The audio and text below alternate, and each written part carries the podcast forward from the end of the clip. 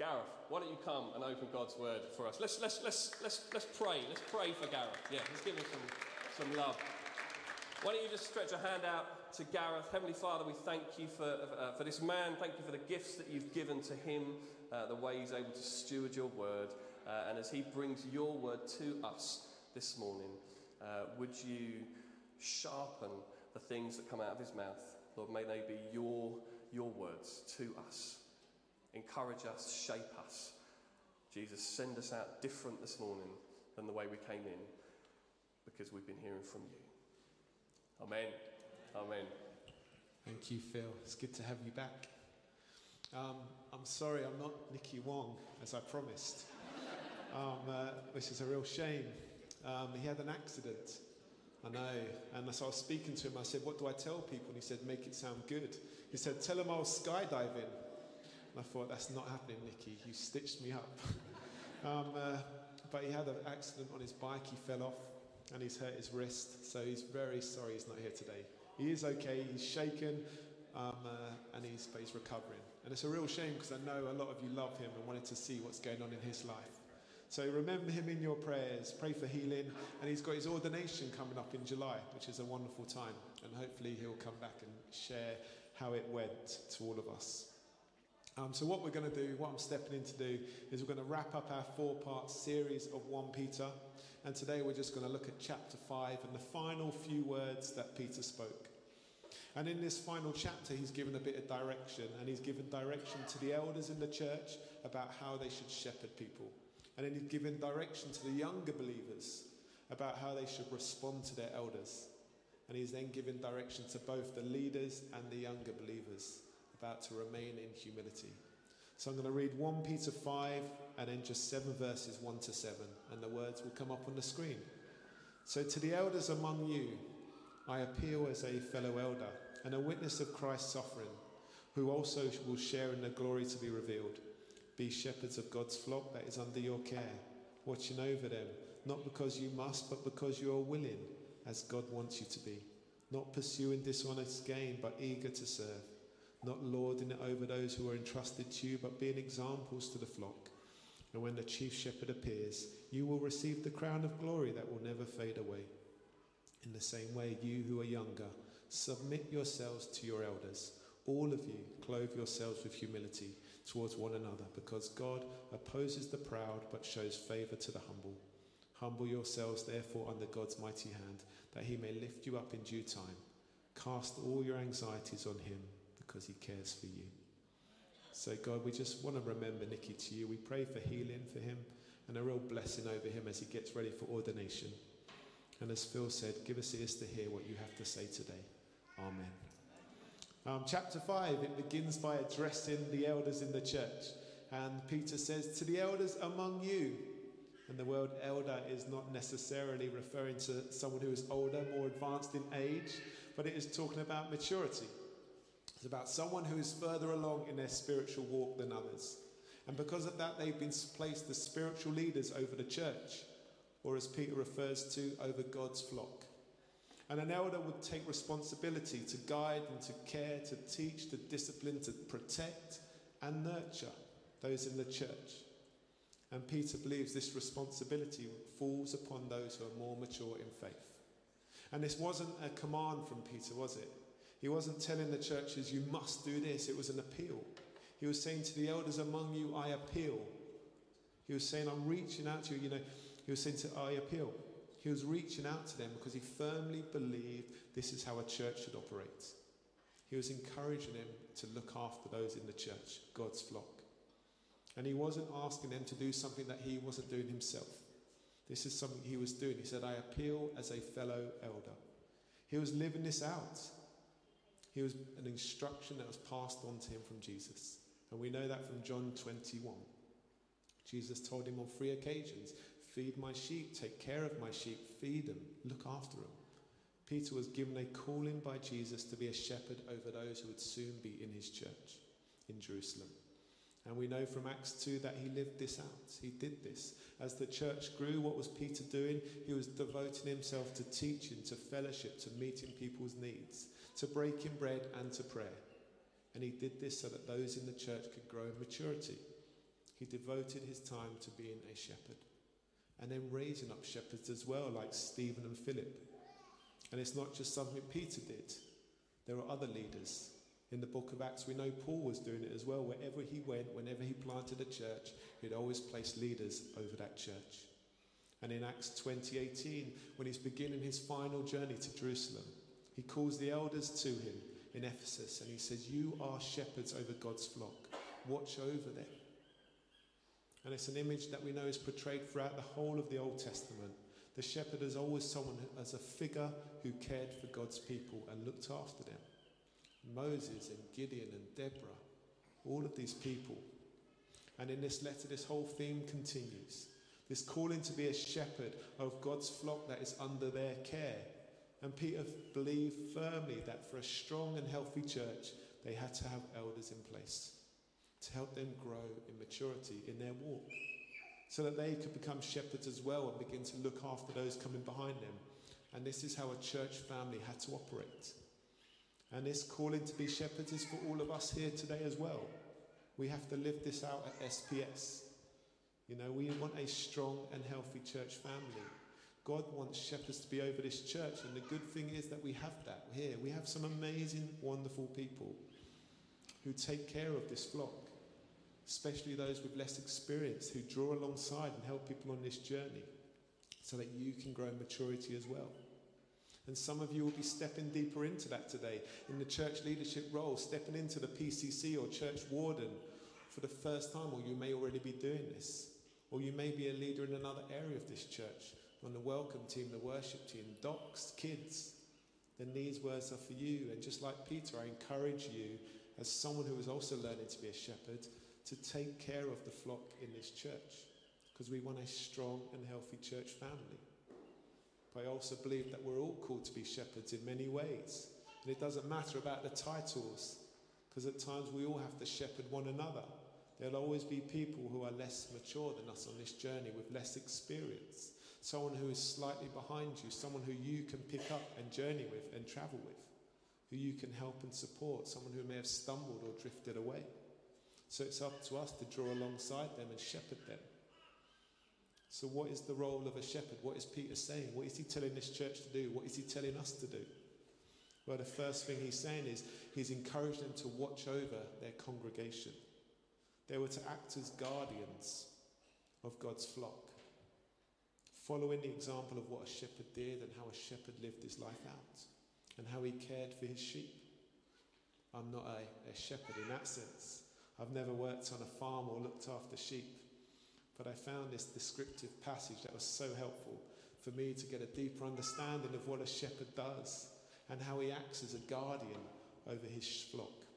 And so I'm going to read a little passage that I found which describes the roles and responsibilities of a Palestinian shepherd at the time when this letter was probably written. And as I read this passage, I just encourage you to think about your role here at SPS, you know, and how you can be a guardian over those in this congregation.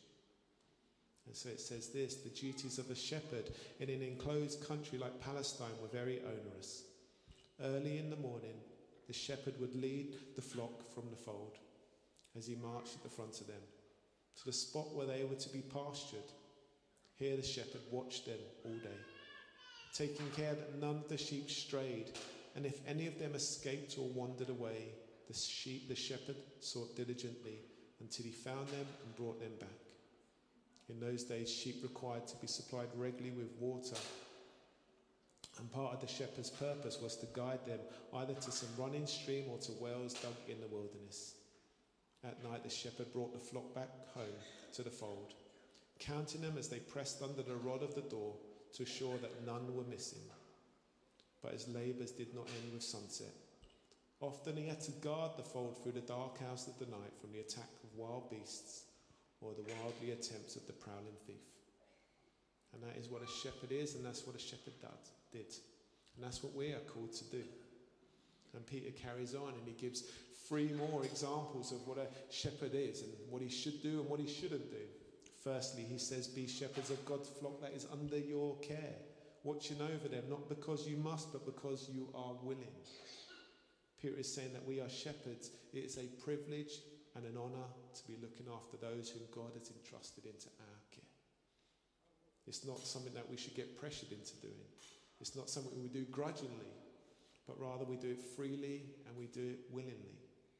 A willingness to step in and care for people, to walk with people, to help people, to draw alongside people and to journey with them.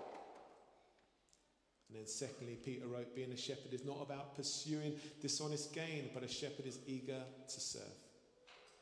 A shepherd is, not interested in what it is in what they can gain, what they can get out of the situation for themselves, but a true shepherd is always willing to serve the needs of others. Someone who will always go ahead of someone to guide and lead them and show them the way forward, pick them up when they fall. And thirdly, Peter writes, a shepherd is not someone who is looking to lord it over those entrusted to them, but a shepherd will act as an example to the flock.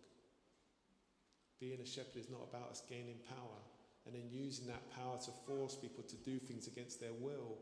It's not about us ruling over people, controlling them for our own advantage.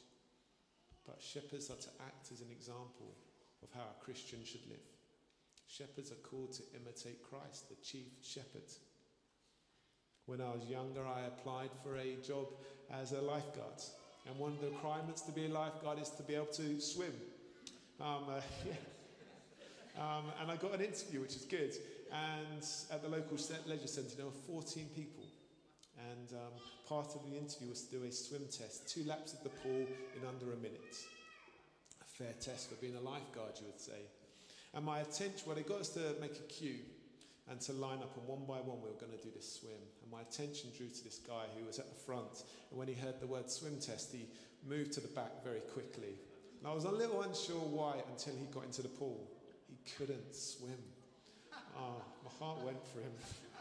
And um, it took him two minutes just to swim one length. And when he got to the end of the length, he turned around and he decided to climb out the pool. He went to the changing rooms and we didn't see him again. And he, he realized he wasn't a lifeguard at that moment. And I hope he has learned to swim and he's got it now. But Peter writes, Be examples to the flock.